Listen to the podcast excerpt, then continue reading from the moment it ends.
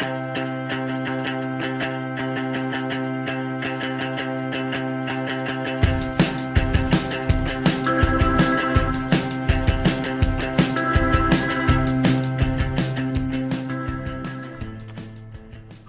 my name is Nick Ford, and I'm on a mission to trace Alberta made pints back to their agricultural roots. I'm taking the suds back to their buds. My goal throughout this audio series is to educate and to deliver an exciting economic story about an industry that has unbelievable potential for Alberta's food and beverage scene, for Alberta manufacturing, and for agriculture. And I mean, come on, who doesn't like a good pint? Tracing Alberta made beer back to its roots will help beer fanatics and consumers in general understand the industry just that much better. More importantly, this series will showcase the strong bond between rural business and city commerce. And it's also a chance to get an inside look into an industry that is brewing something special. Throughout this series, we'll interview the people in charge at a Calgary craft brewery. We'll talk to farmers and people like you to help gain some insights into craft beer here in Alberta. So, let's whet our appetite for Alberta's craft beer scene and take it back to our fields.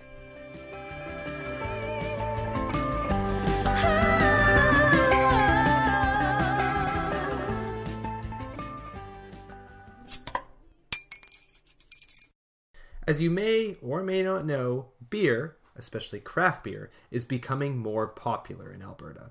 I mean, you may as well call us Alberta. Alberta currently has about 60 active microbreweries in the province, and this number is increasing. About 20 of these breweries have opened up within the last year, and if we go back just a year further, nearly 60% of all Alberta breweries have opened up within the last two years alone. That's crazy. I mean, just take a quick stroll down the beer aisle of a liquor store. You'll notice more beers from more places with crazier labels and funnier sounding names.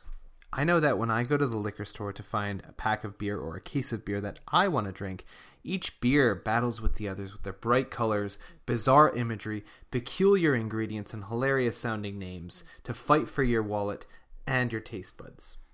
In 2016, sales receipts from liquor stores in Alberta reached their highest point ever $2.6 billion.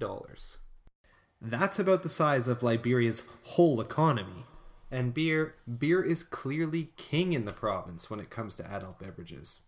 That share is growing too. Of the $2.5 billion spent at liquor stores in 2016, beer accounted for about half of total alcohol sales, or $1.1 billion. This number has been rising steadily since 2009. As Albertans, how do we compare to beer drinkers in other provinces? Well, the average Albertan spends about $330 on beer in a year. That number's been on the rise since 2010. And that's just beer. That doesn't include wine, ciders, or any other types of alcohol. Now, that $330 is the third highest in all of Canada.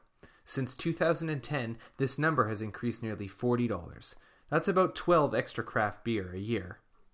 Now, why? What's going on with the craft brew scene here in Alberta? Are other people benefiting? Is agriculture? Again, that's the point of this audio series. I sat down with Phil Bryan and Chad Sallin of Calgary's Last Best Brewing to find out why craft beer is becoming so popular. I wanted to get at the root of craft beer's success and dig into the significance of Alberta's agricultural sector to beer. So here's my conversation with Phil and Chad from Last Best Brewing, from the Last Best Brewing Sensory Lab, about Alberta's craft brew scene and the importance of agriculture. I'm Phil Bryan. I'm the Director of Brewing Operations for Bear Hill Brewing, which is our parent company group. I also double up as the head brewer for Last Best, and I drink a lot of coffee. That's what I do, and a lot of beer. My name's Chad Sallin. I'm the general manager of Last Best. I first asked them why they chose the craft beer game. Here's Phil. There's a few things. There's an opportunity to experiment more, and there's more of an opportunity to get to know your consumer. So we get to sit at the bar and have beers with the people who are buying our product and drinking our product. And that's super special. It's something that you can't get when you're brewing at industrial scales. Phil and Chad are the fellas who run Last Best. Their parent company group is Bear Hill Brewing. Bear Hill incorporates Last Best, but they also run Jasper Brewing, Banff Brewing, and Wood Buffalo in Fort McMurray. You'd think the beer scene is pretty standard, but as Phil mentions, the beer scene is different in every city and town. One of the uh, the core philosophies with what we do is that each one of those stores is very different, and each of those markets is very different. And so what we try and do is we try and make beer, and we try and make food, and we try and make a space that reflects what the community wants in those locations. Even Jasper and Banff, though they're both mountain towns in you know Rocky Mountain National Parks, they're both very very different, and what people want in those places are very different as well. So. Banff's a bit more of a party town, and we make beers that reflect that. Everyone in Jasper's a massive IPA hound. IPA. An IPA is an India Pale Ale, a beer growing in popularity in Alberta over the last couple of years. This ale is a hoppy beer known for its bitterness. It was first popularized by the British in the 18th century. These beers were lightly hopped and quite different from today's pale ales. Everyone in Jasper's a massive IPA hound. Uh, and there's, you know, a huge kind of cult. Well, there's been a huge kind of community education piece that's happened over the past 12 years in Jasper where the township has recognised what they've got in terms of a great little brew pub and a great brewery, and they've supported it, you know, and we couldn't be more thankful for that. Even Calgary's beer scene's different too.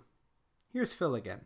Calgary's been a it's been really interesting since we first launched the brewery side of things two and a half years ago, and then the restaurant side a year and a half ago. It's been a constant kind of evolution. When we came into market, there really weren't that many uh, sort of new fledgling smaller breweries around. Um, there were some absolutely fantastic long-standing craft brewers in Big Rock, Wild Rose, and more recently Village. Uh, now we've seen you know an extra 15 different breweries in Calgary open up since we started. So there's a lot more choice for everybody. Yeah. What we can do, which is a little bit different, is offer people sort of more of an introductory step to that. So rather than them sort of you know having to make the leap into sort of the, the next craziest big insane O IPA, we can sort of give them a nice little progression and sort of help them along that craft beer journey. But not all beer drinkers are up for trying new beers and new flavors. Sometimes beers, like those IPAs, are jam packed full of hops and they suck all the moisture out of your mouth. Here's how Last Best plans on convincing new drinkers to experiment new flavors. Well, the biggest change that we're seeing now is that people are searching it out. That as the, the market for craft beer is growing, and as we as brewers mature and we start to make beers which are a little bit more accessible, a bit more approachable for people, yet still interesting and flavorful, then they'll seek it out themselves. All we've got to do is make sure that they can get a pint.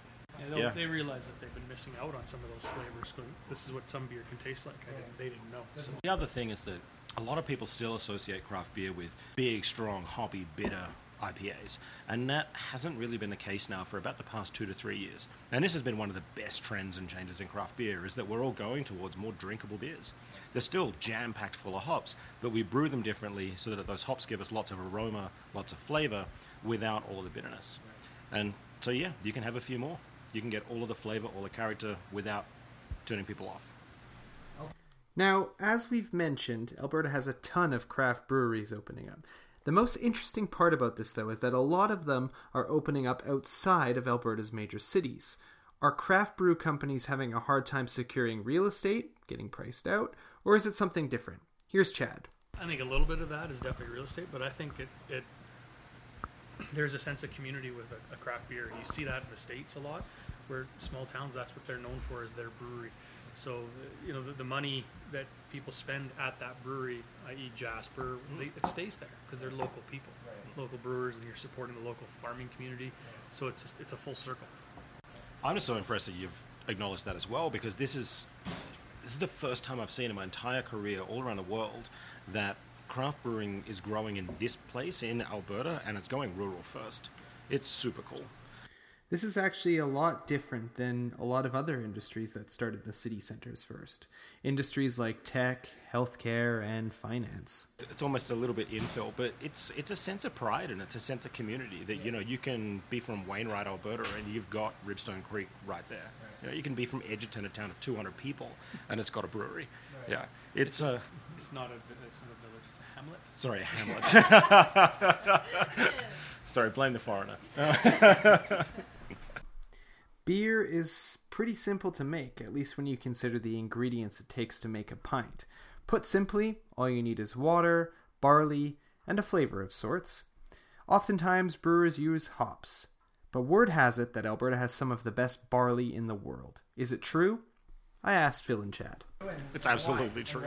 Uh, so there's a few things. The uh, barley is a pretty hardy crop, and it's becoming a more specialized crop, especially barley grown for malting purposes as opposed to just feed. Uh, that as corn and uh, and soybeans and canola uh, have been bred to become a little bit more tolerant and hardy, it's pushed barley and rye production closer towards the Rocky Mountains and further north. So you really don't get that many areas in the states now which are still growing malt barley. Um, but this region, pretty much from the border up to 200 k's north of Edmonton uh, and about 250 to 400 kilometers east of the Rockies, is absolutely fantastic volcanic soil, good levels of water, fantastic level of sunlight during the summertime, uh, and generations of barley farmers that all know exactly how to make the top quality barley for malting. So it's only the best barley which gets used to make beer. So we know that Alberta has great barley. But I asked Phil and Chad about the economic troubles barley farming has experienced since they've been brewing. There's that natural economic pressure that as other crops, which have got more reliable yields, are being bred to tolerate Canadian winters, then it's pushing barley further north and further west. Okay. Yeah. And that story's been going on for the past 80 years, to be honest. Despite the fact that barley farming is getting pushed out to new and different areas of the province, there is room for this industry to grow, especially as craft beer is growing. There's room to grow because, as Phil says, brewers are super inefficient. We use about almost twice as much barley, well, twice as much malt to make a litre of beer as a macro brewer might. Um, just because of extract efficiencies and because we like to use different specialties and all the rest. And so it creates a, a new demand for basically more barley to go into it. And then the maltsters have to supply that with, you know, all of us being a little bit scatterbrained uh, and looking for totally different different uh, flavors to play with. But it's kind of cool right now to have that personal connection with farmers. So uh, our CEO Brett, his brother, uh, just bought, bought a farm uh, just southwest of Edmonton. Uh, his cousin married a farming family of generations, and they're just at Crossfield, Alberta. And so we can trace back batches of malt that we put in our beer through the maltsters back to the farm that it came from. Where they can, Last Best uses fresh, local ingredients, especially for their beers. They use the best quality malt barley that is locally sourced. It's important to do this. Here's why. It's the conversation that I can have with Graham Graham is a local barley farmer related to Bear Hill's CEO Brett Ireland. about what the weather conditions are looking like, about whether he's going to be able to pull his crop off. Um, and it's being able to tell that story to the people that are drinking our beer. That in Alberta and Calgary and Edmonton and all around the rural regions on the prairie, like people know what farming is. They know what, what barley is. They've got friends, it's their family. And so for them to see that come full circle, that's why local's important. It's clear that agriculture is vital, not only to the beer industry, but to city commerce, for labor markets, and most importantly, for people's livelihoods. What would happen to the beer industry, though, if something catastrophic occurred and the barley industry vanished? As awful as this sounds, Phil just can't see this happening. That's a really difficult question. uh, there'll always be farming in this part of the world. You know, we talk about economic diversification away from the oil and gas industry in this province, and it's a story which is, you know, it's important. It really is. And it's been happening for the past 30 years, relatively slowly, but agriculture has always been there. Um, and yes, it's been pushed out a little bit, or it's become a smaller proportion of the Albertan economy, but overall, it's still there and it's still vitally important, and it's still a cultural lifeblood of this part of the world and why people live here. Since craft beer is on the rise in Alberta, I asked Phil and Chad what advice they'd like to give a home brewer who is looking to make it in the craft brew industry and start their own business. Uh, it's never worthwhile to drink those bad batches. Pour them straight down the sink, and believe me, we've all made them. Yeah, okay. Uh, the other thing I'd say is that it's never the level of education in the beer world has never been more accessible than it is right now. Um, you can get a two-year kind of diploma level of training on your own if you feel like it. Uh, it's a fantastic time to be making beer, and our industry is growing at a pace. So if you want to take the plunge, take the plunge. So you heard Phil. Phil says if you want to try it, take the plunge. What does Chad say? Um, I think it's a ton of fun right now to be in this industry, especially on the front side. I come from the wine industry myself. Um, and the, uh, the sense of community with all of the breweries um, makes it really easy for us to you know sell our food and sell their beer on our taps as well, and just talk about you know it's uh, just talk about the industry in general. Um, it's not competitive competitive for the consumer or the dollar. It's competitive to make a better beer. It's literally about yeah, this is grown on this farm, and this is how we made it, and it's the, the people in the community are making it. It's delicious. And if you don't like it, oh well, let's try something else. And that's kind of the mentality. It's it's not this uh, elitism, elitism um, of trying to collect a bottle and then showing it off. It's buying a bottle and then sh- a beer and sharing it. So, if you're out there experimenting making beers, get out and share them with the rest of the province, with your friends, with your family. Who knows? You might just be the next big brew.